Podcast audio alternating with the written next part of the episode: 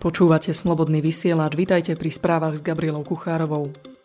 Vo februári 2014 neznámy páchateľ hodil granát pred sídlo spoločnosti DTNet Detva. Výbuch podľa serveru Topky poškodil nielen fasádu spoločnosti, ale aj blízko stojace auto. Bloger Radovan Bránik v stredu zverejnil informácie, ktoré odhaľujú zaujímavé pozadie tohto činu. Inšpekcia ministerstva vnútra už koná na základe medializovaných informácií o kauze zastrašovania podnikateľa, kde údajne boli účastníkmi aj príslušníci Národnej kriminálnej agentúry. Pre agentúru SITA to potvrdil tlačový odbor rezortu vnútra. Bezpečnostný analytik Radovan Bránik v nedávnom článku nazvanom Neznesiteľná ľahkosť vraždy napísal o plánoch na likvidáciu podnikateľa. Skutok mal podľa článku sprostredkovať bývalý policajt. Sprostredkovateľ zmienuje dlhodobé systematické pozorovanie životných návykov obete a tiež to, že ho realizujú profesionáli. Explicitne hovorí o vlkoch, ktorými sa v žargóne mafie, ktorá dominuje v podpolaní, nazývajú príslušníci NAKA. Tí mali byť podľa sprostredkovateľa a jej vykonávateľmi. Takéto slova napísal Bránik v súvislosti so zvukovou nahrávkou, ktorú v článku zverejnil. V článku sa tiež konštatuje, že podozrivých z objednávky vraždy a ďalších trestných činov páchaných proti obeti aktívne oboznamovali príslušníci nakaz rezidentúry Banská Bystrica a operatívni pracovníci kriminálnej polície vo zvolenie o obsahu porád v rámci vyšetrovania skutkov.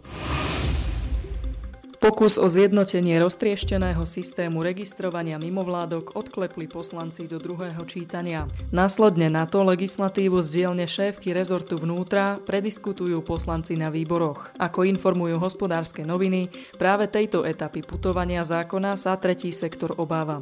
Predkladaný zákon v neziskovkách zatiaľ zožal úspech. Celkovo si myslím, že tento návrh zákona je prínosný, povedal Juraj Rízman z mimovládnej organizácie Via Juris. Tá sa podielala na konzultáciách o zákone v rámci medzirezortného pripomienkového konania. Napriek pozitívnym reakciám má tretí sektor pochybnosti, aby bol finálny produkt v pôvodne predkladanej verzii. Obávam sa, že keď tento návrh príde do parlamentu, môžu prísť pozmeňovacie návrhy, ktoré ho znehodnotia. Niektorí politici totiž to radi využívajú podobné karty proti neziskovkám a označujú ich za zahraničných agentov, pretože niektoré majú zdroje zo zahraničia.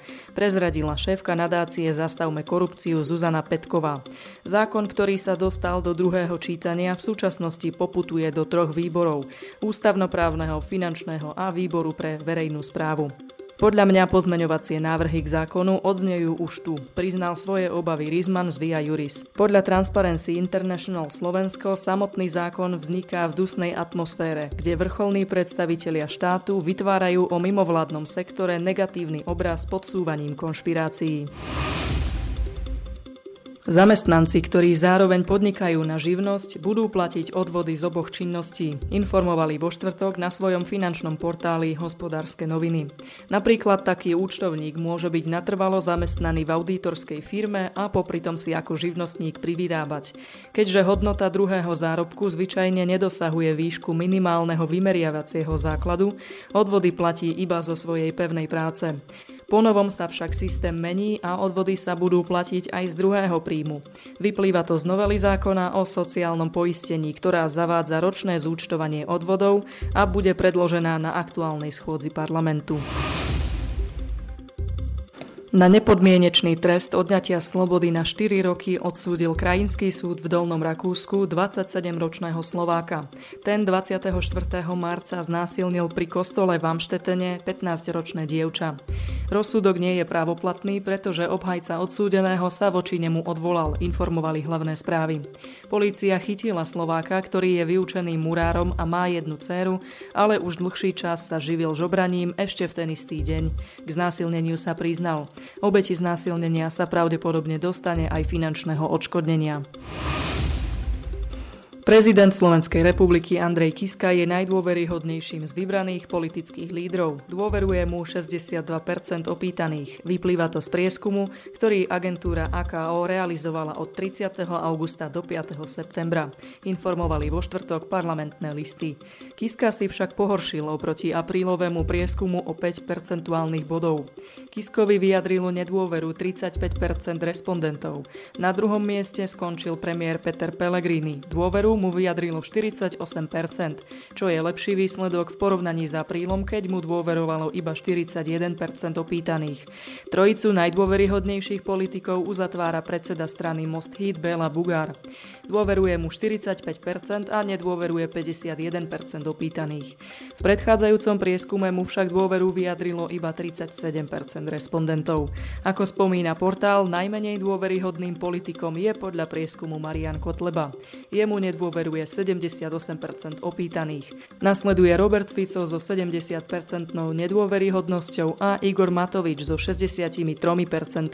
Výberovú vzorku tvorilo tisíc respondentov.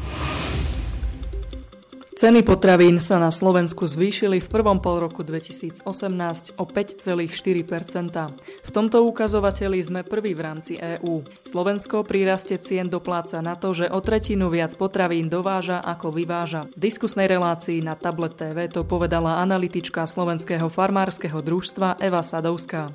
Len čo sa v zahraničí niečo udeje, reagujeme na to oveľa citlivejšie ako iní, rastom či poklesom cien. Podľa Sadovskej na rast cien mal vplyv aj vývoj počasia. To nebolo príliš prajné voči poľnohospodárom, keď na jar bolo dlhé suché obdobie s príliš skorými horúčavami, konštatovala. Naopak, cukor je komoditou, pri ktorej cena klesla aj u nás. Sadovská však pripustila, že napriek prebytku na trhu v budúcnosti môže byť cukor opäť drahší. Ceny potravín by do konca roka mohli rásť menej ako v prvom pol roku.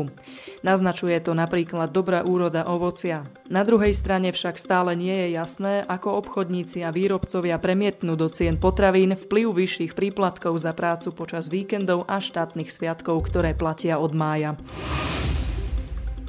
Národné centrum zdravotníckých informácií v súčasnosti eviduje v slovenskom zdravotníctve 31 tisíc sestier. Z toho tretina má viac ako 50 rokov. Podľa finančného portálu HN Online sme navyše jediná krajina v Európskej únii, kde klesá počet sestier. Ako upozorňujú viaceré zdravotnícke organizácie, hlavným dôvodom tohto úbytku je značná migrácia do zahraničia za lepšími sociálnymi a finančnými podmienkami. Poslanci hnutia Oľano preto žiadajú uzákonenie na navýšenia základnej zložky mzdy zo súčasných 738 eur na 957 a v najvyššej platovej kategórii zvýšenie z 912 na 1144,8 eur. Podľa prepočtov hnutia by celkové náklady na takéto zvýšenie miest v budúcom roku stáli štát asi 100 miliónov eur. V súčasnosti v mnohých nemocniciach dodržiavajú normatívy iba vďaka tomu, že odpracujú stovky hodín na časov. Preto jedným z navrhovaných riešení, ktoré podporilo hnutie Oľano, je navýšenie platov o približne 20 Minister zahraničia Francúzska Jean-Yves Le Drian vyhlásil do éteru televízie BMF TV, že sírsko-ruský útok proti teroristom v Idlibe ohrozí štáty západu. Pravdepodobne desiatky francúzskych teroristov z Al-Kaidy a islamského štátu sú teraz v Idlibe, povedal Le Drian, napísali hlavné správy. Minister varoval, že v sírskej provincii taktiež zostáva nemálo teroristov z iných štátov, ktorí sa môžu rozmiestniť po západných štátoch v prípade sírsko-ruského útoku. Podľa jeho názoru to vytvorí rizika pre bezpečnosť západu. Ludrian zároveň zdôraznil, že ešte je čas zachrániť sa pred týmto scenárom a vyjadril podporu Turecku v jeho úsilí na zabezpečenie bezpečnosti obyvateľstva. V Idlibe podľa neho zostalo od 10 do 15 tisíc džihadistov. Minister dodal, že útok, ktorý pripravuje Sýria a Turecko je mimoriadne nebezpečný. Aktivistu a manžela jednej z členiek ruskej skupiny Pussy Riot hospitalizovali pre možnú otravu, pričom jeho stav je vážny. S odvolaním sa na ruské médiá o tom vo štvrtok informovala agentúra AP.